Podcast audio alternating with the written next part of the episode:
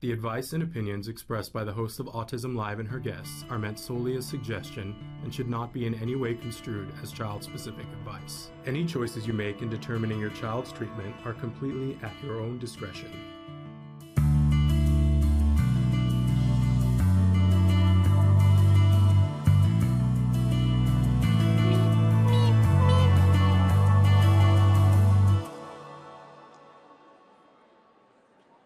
Good morning, everybody. This is Shannon Penrod from Autism Live on the Autism Network, and we are at Cal ABA today, second day Cal ABA, and I'm going to be showing you the poster session. And if you're thinking to yourself, I don't know what she's talking about, oh, have you come to the right place? Because I get so excited about a good poster session. This is a graduate poster session, which means that people from all over the region who are graduate students who have been engaged in research in their last year have done uh, some sort of uh, research project. They've, they've got some findings.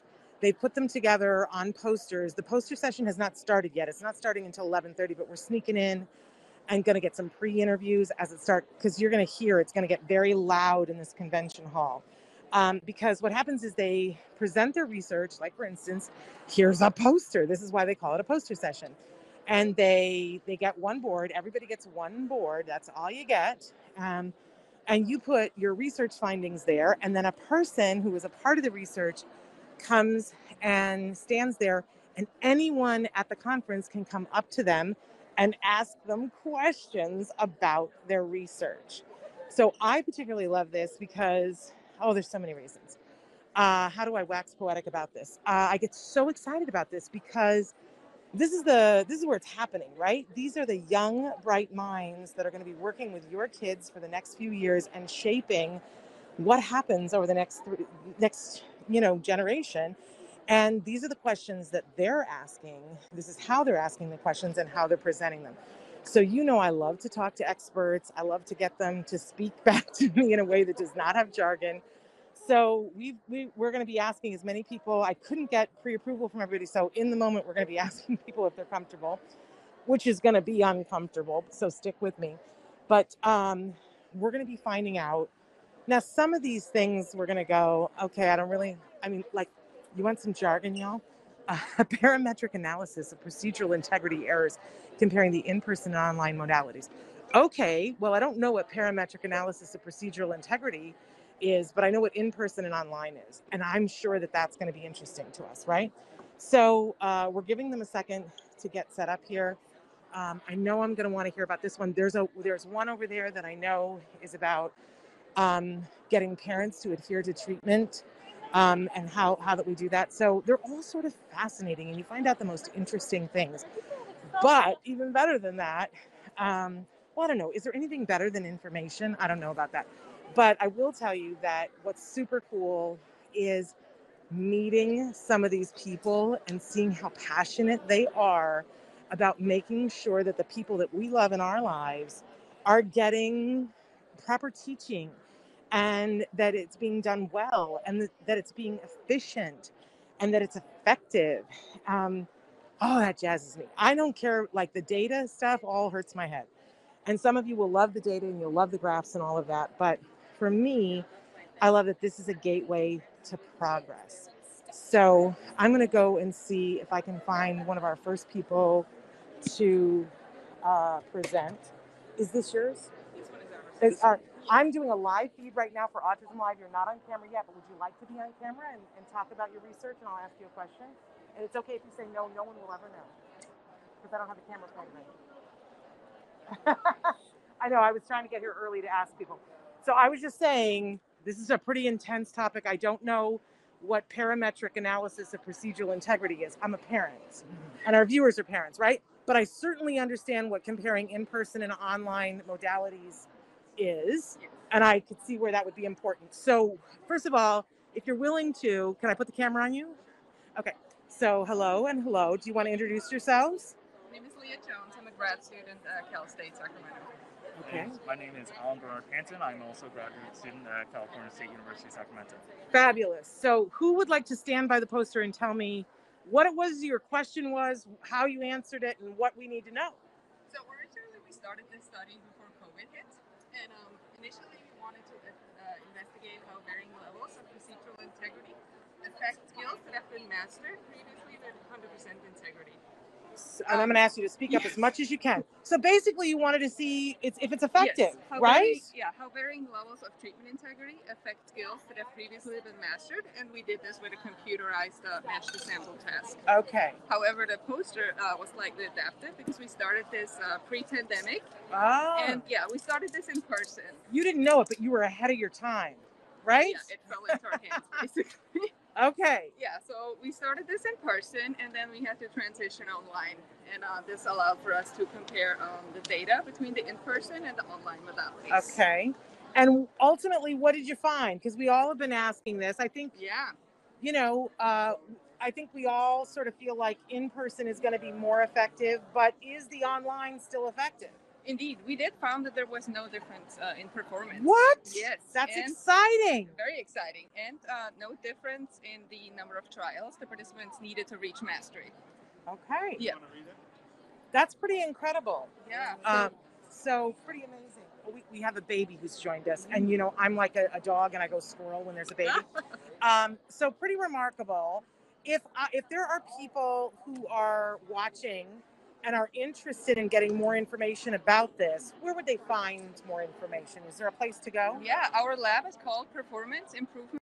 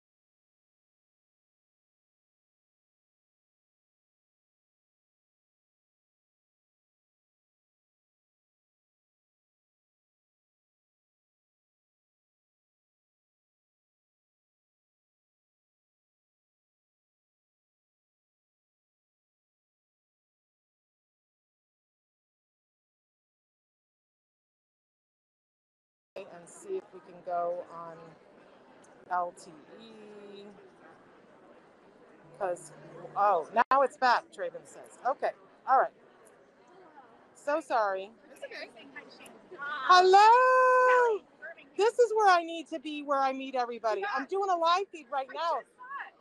Oh, well, and then I, I, Traven, I can't even tell where anything is anymore. Uh, I've, I've lost my place and everything. No, we lost it. Okay, Nice to meet you. we're gonna go live again because we just lost it. I'm so sorry.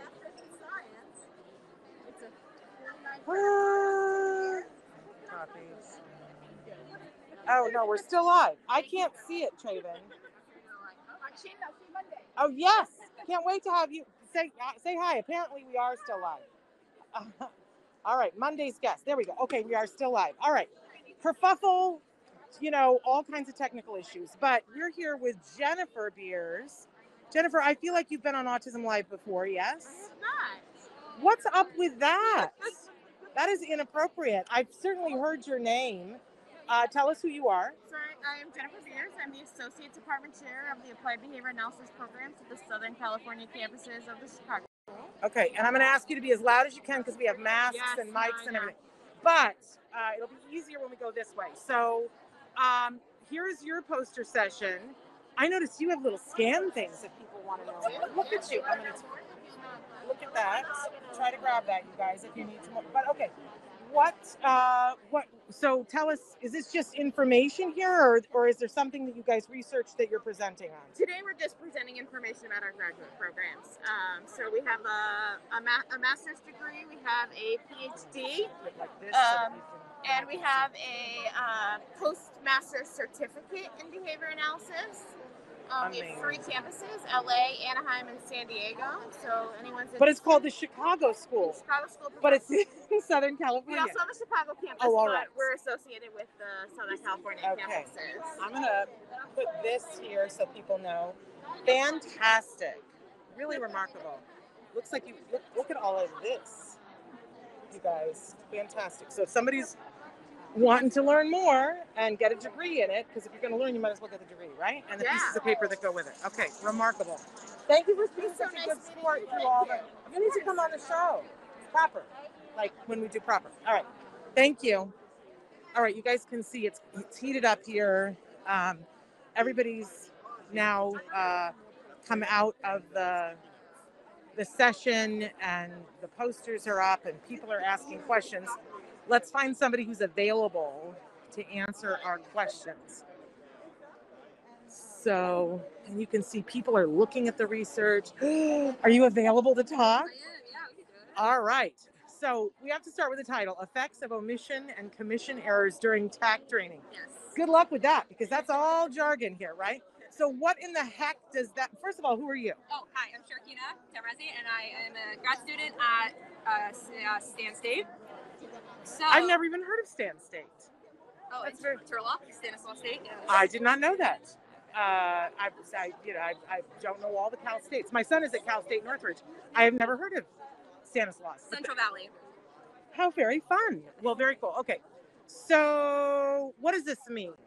All right. So uh, what we were trying to look at is when you're teaching, Yes. you want to make sure you're implementing the teaching procedure with integrity. So you want to make sure you're following the, the procedure the way it's written. So there are two types of errors that a person can make, and it could be an error of omission, which means that the experimenter either forgets to implement something that was written in the program Okay. And there's also an error of commission where they reinforce something that should not have been reinforced. So and that happens. Yes. It does happen. I, incorrect you know, response, yeah. parents, you know, we do it, but sometimes even our professionals do it because it's real life and things happen. So, but you were looking at how does that affect treatment overall? hmm So, what did you find? So what we found was when you commit errors of commission, that um, leads to slower acquisition compared to high integrity and errors of omission in five of the six comparisons. And you're and you're reading that. I should show that. So it's worse when you're committing an error of commission. Is that safe to say? Yes. And, commission is when You are reinforcing a incorrect response. oh, so that we just want to make sure that in training, Yeah. then when we're teaching uh, BTs, that we really are are not reinforcing. And this is something parents we're really. This is a problem that we have a lot that we inadvertently reinforce something that don't reinforce something or reinforce the wrong thing. So we really need to clean up our acts a little bit. Yeah, you gotta be careful with that one. All right. Well, that's fascinating. Thank you so much for sharing. And a beautiful poster, too. Thank you, I appreciate it. All right. Take care. Bye bye. Excuse me. So sorry. Uh, lots of papers going on and people talking. Let's see if we can find somebody who's available to answer questions. I don't know. Is it me? I just think it's so exciting to see how excited everybody gets about this stuff. Um, I don't know whose this is. Don't- I don't see a person standing there. We want to talk to Thomas here in a second, but and you can just come up to the poster and read them. But I like to talk to the people. I like to get excited about what they're excited about and what they found. Is this yours? Okay. All right. Some people still haven't come out of their session to stand by their work. Are, is one of these yours? Hi. I'm live right now, but what's what's is this something new? Do you want to talk later? Okay. Oh, thank you. Are you work in this field? Yes.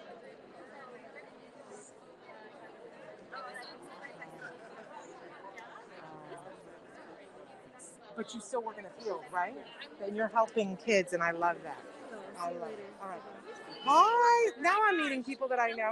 Hi. I'm live right now on Facebook. Do you want to say hi? Yeah, sure. I'm like, aren't you from uh, YouTube? Yes. Yes. recognize your face. Is one of these papers yours? No. What's up with that? Not yet. Not yet.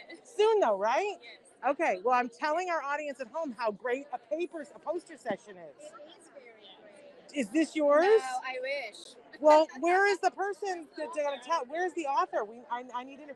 Thomas, are you available? All right. So everybody's so busy, and so Thomas, thank you for reminding me that you've been on the show before. Tell people who you are and what your thing is. Oh, my thing. Yeah. So I'm Tom Higbee. I'm a professor and department head in the Department of Special Ed at Utah State University. So I'm here today at Calaba to help recruit potential doctoral students. Ooh, wonderful. And and there's no place more beautiful than Utah. I mean, there may be, but I haven't seen it yet. There we go. Uh, and so, what do you guys have going on at Utah State University that people really need to know about? Well, like, why got- should somebody come there? Let's let's break it down. What I think is great about our program is that um, not only do we have a really strong applied behavior analysis program, which is in my department, but upstairs in the psych department, they have a really strong experimental behavior analysis program. So the Ah. advantage of that is you get to take coursework from professors in both places. Love it. So all of our students who are going to be trained to be applied behavior analysts get to take coursework in experimental analysis of behavior, philosophy of behavior analysis, from high-level uh, researchers uh, like Tim Shahan, Amy Odum, and Greg Madden, and big names in the experimental field. Yeah. And the cool part is their experimental students also get to train with uh, the applied behavior analysis faculty. So there's really that kind of old school training about both sides of the field, so people come out really well balanced. I love it, and I and I love Utah. I mean, uh, I, I keep I, I want to come to Utah sometime soon. I have so many friends in Utah. I don't know if you know this. I used to teach at BYU for uh, a brief little moment. Oh, great! Not us, but We won't hold that against you. Right? BYU is one of Uh, our rival schools. Uh, well, I know, but I so I've lived there for a little while. Absolutely love it. Have lots of friends there.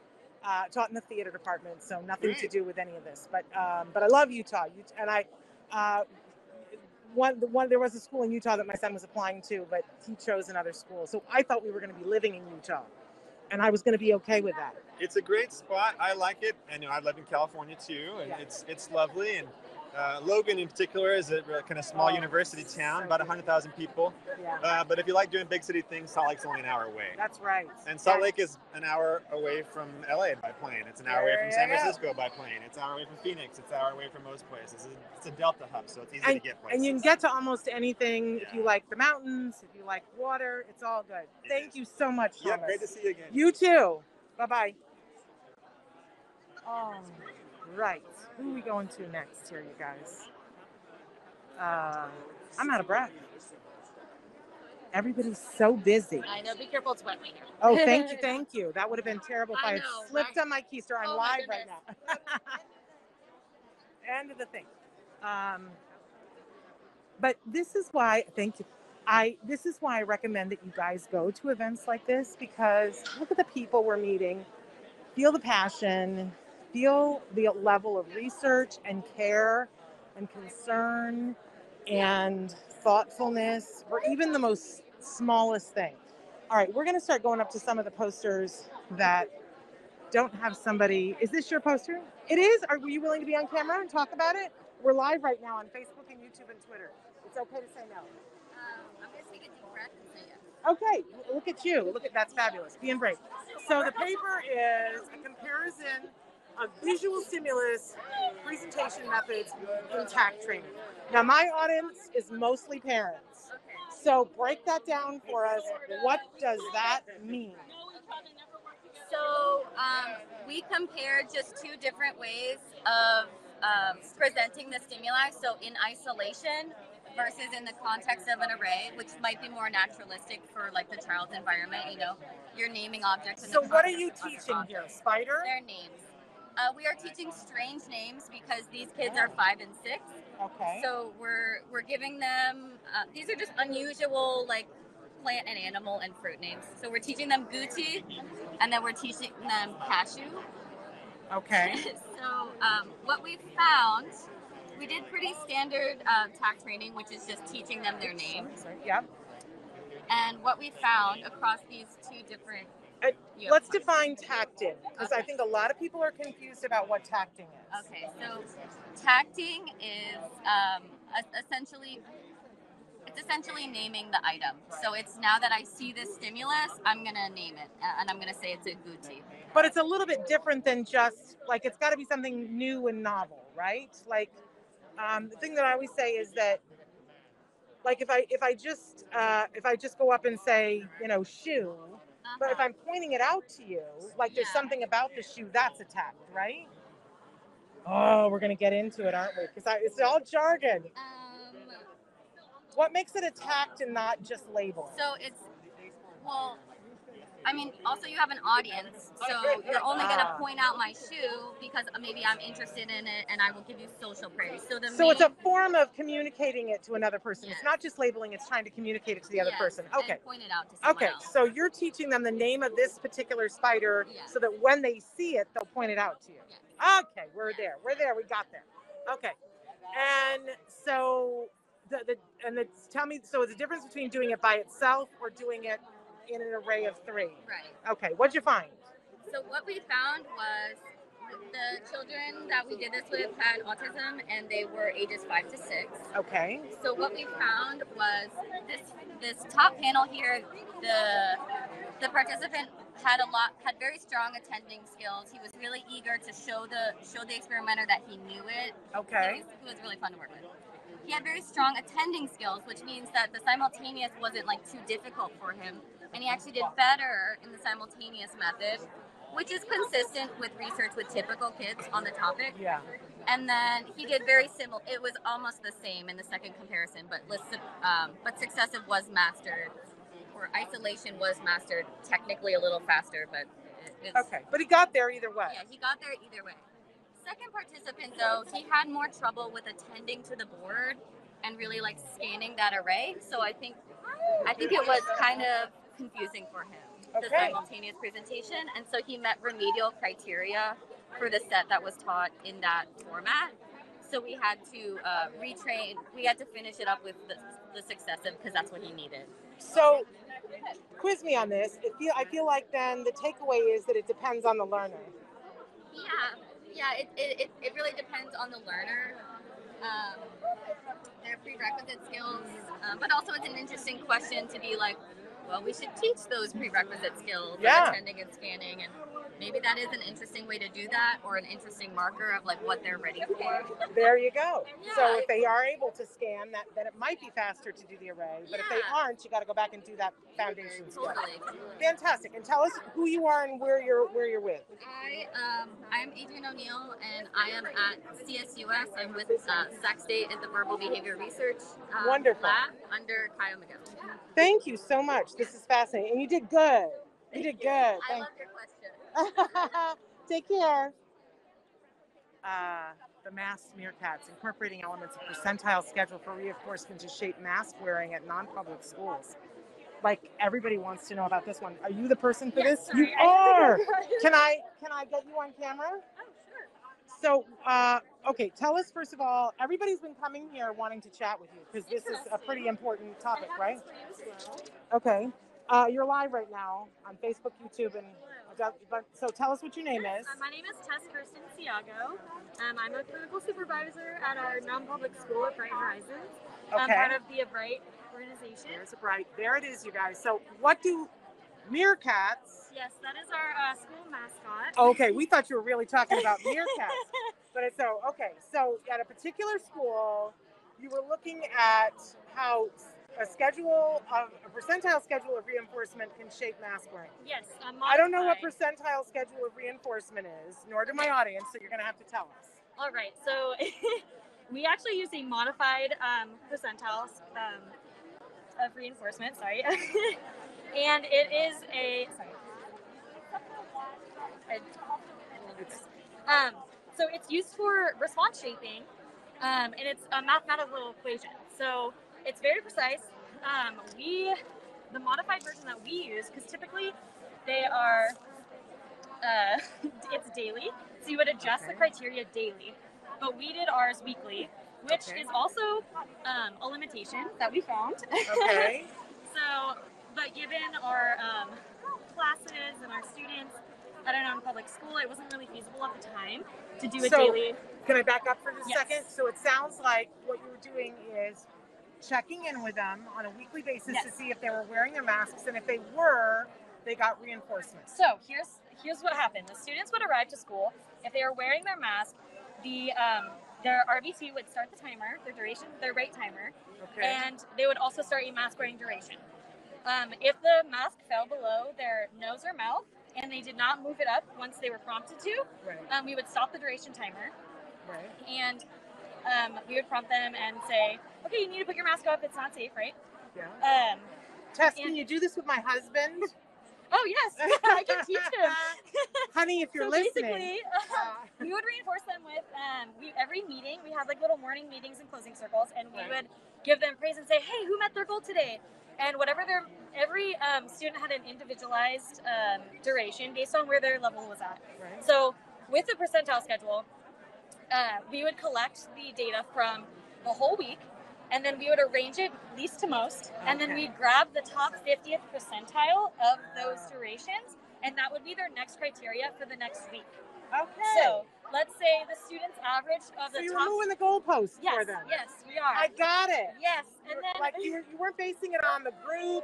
Were basing on the individual person. How did you do? We're going to make it a little tougher for you next yes, week. and then Totally although, with you. however, if they let's say they wore their mask for like two hours one day, but then the rest of the week they only kept it on for ten minutes at a time, then their average would go would be lower. Right. Um, so then we'd have to move it down for them. Be like, okay, well, you have to meet this week's criteria, new criteria, and then you have to, um, and then if you do for two weeks in a row, then they master it, and they would earn a mask meerkat. Or they would earn a meerkat mask. So it's a mask with a meerkat on so it. they like it. And some of the kids loved it. Yeah. So we actually had 50% of the students said that they loved it. Ah. Um, and for the 50% that didn't love it, did you find something else? So actually, we we um, spoke to the students, and they're like, you know, I liked it, but I wish we earned toys instead of masks. Yeah. Um, but we were trying to keep motivating them to wear the mask. We're like, you get your own cool mask, Right. and they got to choose between different. Um, like meerkat, there were pictures. Some of them were like meerkats in space, and some of them were just cute little baby meerkats. It was really adorable. I but but as the students earned their masks,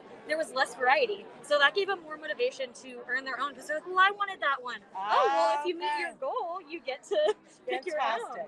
And you found that this worked at, at, at maintaining the mask wearing. Yes, and so Okay. even after, even students who didn't meet their goal in um, given here with our graphs, they eventually did, and then they maintained their mask wearing duration and increased it throughout the school day, which was uh, this was during summer school, so it was um, like a four hour day. right? Um, for most of the students, one of our students had, let's see if she, I don't know if this one's on here. I don't think she is, but um, she only had a half day, so her hours were different. She only had to go to be at school for two hours rather than four. So her duration levels were different, but she still was able to meet her mass merit, her duration. Fantastic. So it feels like what you're saying is they each got to run their own race.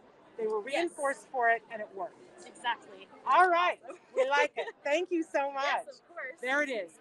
We didn't know what it was when we first saw it, but now we know. Don't we love a good poster section session? Thank you. Um, is this yours? Can I talk to you? All right. So you're on camera right now, and we're live on YouTube, Twitter, Periscope. uh, Not Periscope anymore. Uh, no, Periscope is so 1999. Anyway, tell us your name. Hi, my name is Michelle Bonilla. You're gonna have to talk really loud because it's mask and and and crazy amount of people here. But I'm gonna show them the title first. Parental ABA treatment adherence, a self-report survey to identify relevant variables.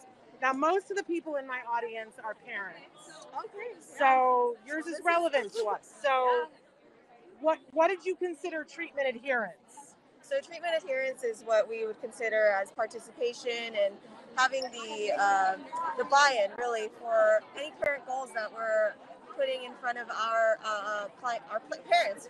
You're Uh, a team player. You're yeah, getting it exactly. done. You're What- doing what your team asks you. You're right. Okay. Yeah, and how do how do we how do we treat our parents um, as part of the team? And uh, so what we came up with was a survey uh, to really try to identify any variables that may uh, be conflicting with perhaps any goals that we might have already uh, written. Uh, and so, what we want to do is make sure that we're considering anything that may really come into play with uh, parent adherence. What, what- whatever's gumming it up, right? Right. So I, we, I mean, we Let's could, yeah. come over here with me because I want I want to be showing this, but have you talk about. So here are some of the things that you were asking. I'm going to try. There, it's really small, Yeah. and I'm old. I have spent significant amounts of time with children with autism, um, and so they would say whether they agreed or disagreed. Um, but what, outcome-wise, what did you find? There's so many questions here. I'm not going to go through all of them. But what did you find is gumming it up for parents? Yeah, I mean, outcome wise, we would say that there were certainly questions that came to uh, that had percentages that were varied. So it may it really put together, really painted the picture of yes, there are individual barriers that we do need to address um, indi- on an individual basis. So we can't just come up with a cookie cutter one shoe fits all uh, program because, for example, the one that you're looking at now. Um, or let's say I don't I do not have enough time to attend to all my child's needs.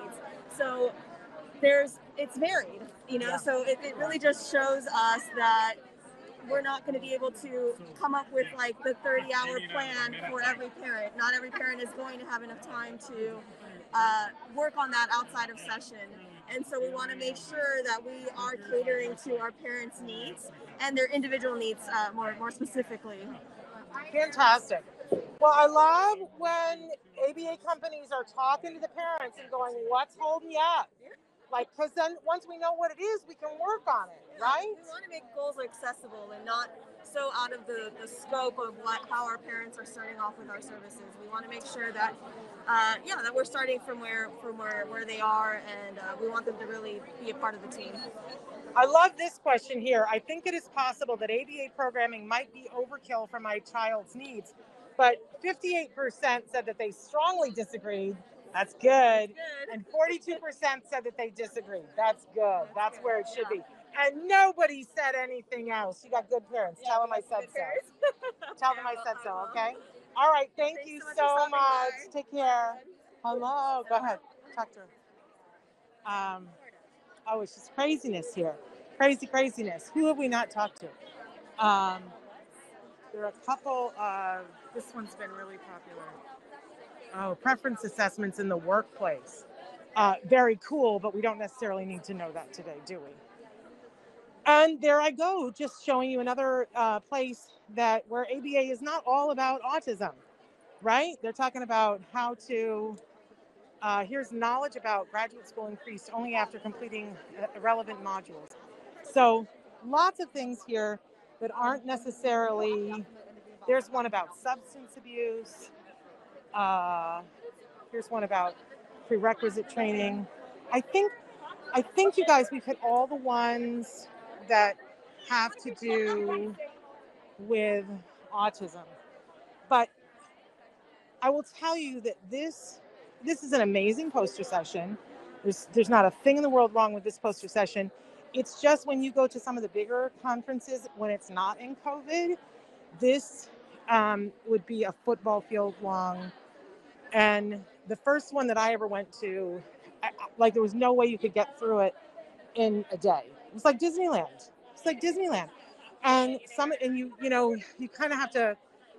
there's usually they print out a thing and you can see all of the the topics and circle the ones you want to go to and it tells you what number it is. So if there's something that you've been interested, like maybe your child is engaged in a behavior that you don't know what to do and your team's a little up a tree, and maybe somebody's done research on that particular thing, you go to one of these ABA events. This one is CalABA. It's a regional conference, but you go to one of these events, you see what the poster sessions are, and then you circle the numbers that you want to go to, and you get there. This is a much smaller one. It is the first event out of COVID, so it was to be accepted uh, that expected that it would be small, but it's still pretty mighty, and we learned some really good stuff. Like the big takeaway for me, I'm sorry, I just keep pacing. The big takeaway for me is that online and in person are comparable. So that was kind of cool. All right, you guys, um, I have to go be on a panel that we're going to be talking about neurodiversity and ABA. And I'll be representing a lot of you parents as the parent voice about making sure that ABA professionals aren't using ableistic speech and and and talking in a way that would make us feel that our children are anything other than the amazing people that they are. So I'm really excited to be representing all of you and I'll let you know on Monday how that all goes. On Monday's show, we're going to have Kelly Birmingham and Jen Lucero who's been on Jen's been on the show many times before, but we've never had Kelly on. They're doing a fantastic podcast as a parent and as a BCBA about autism. So if you're loving Autism Live, you're going to love their podcast as well. I'm going to sign off and get over to my talk, but I sure appreciate you guys being with us. I know we had some audio issues, but uh, hopefully you found something that was interesting. If nothing else, look around the room and see all the people who are working so hard every day to help the people that we love and to find ways to do it better. Uh, it's a pretty awesome site. Yeah. All right. Much love to all of you. I'll see you on Monday. Wish me luck on the panel. Bye bye for now.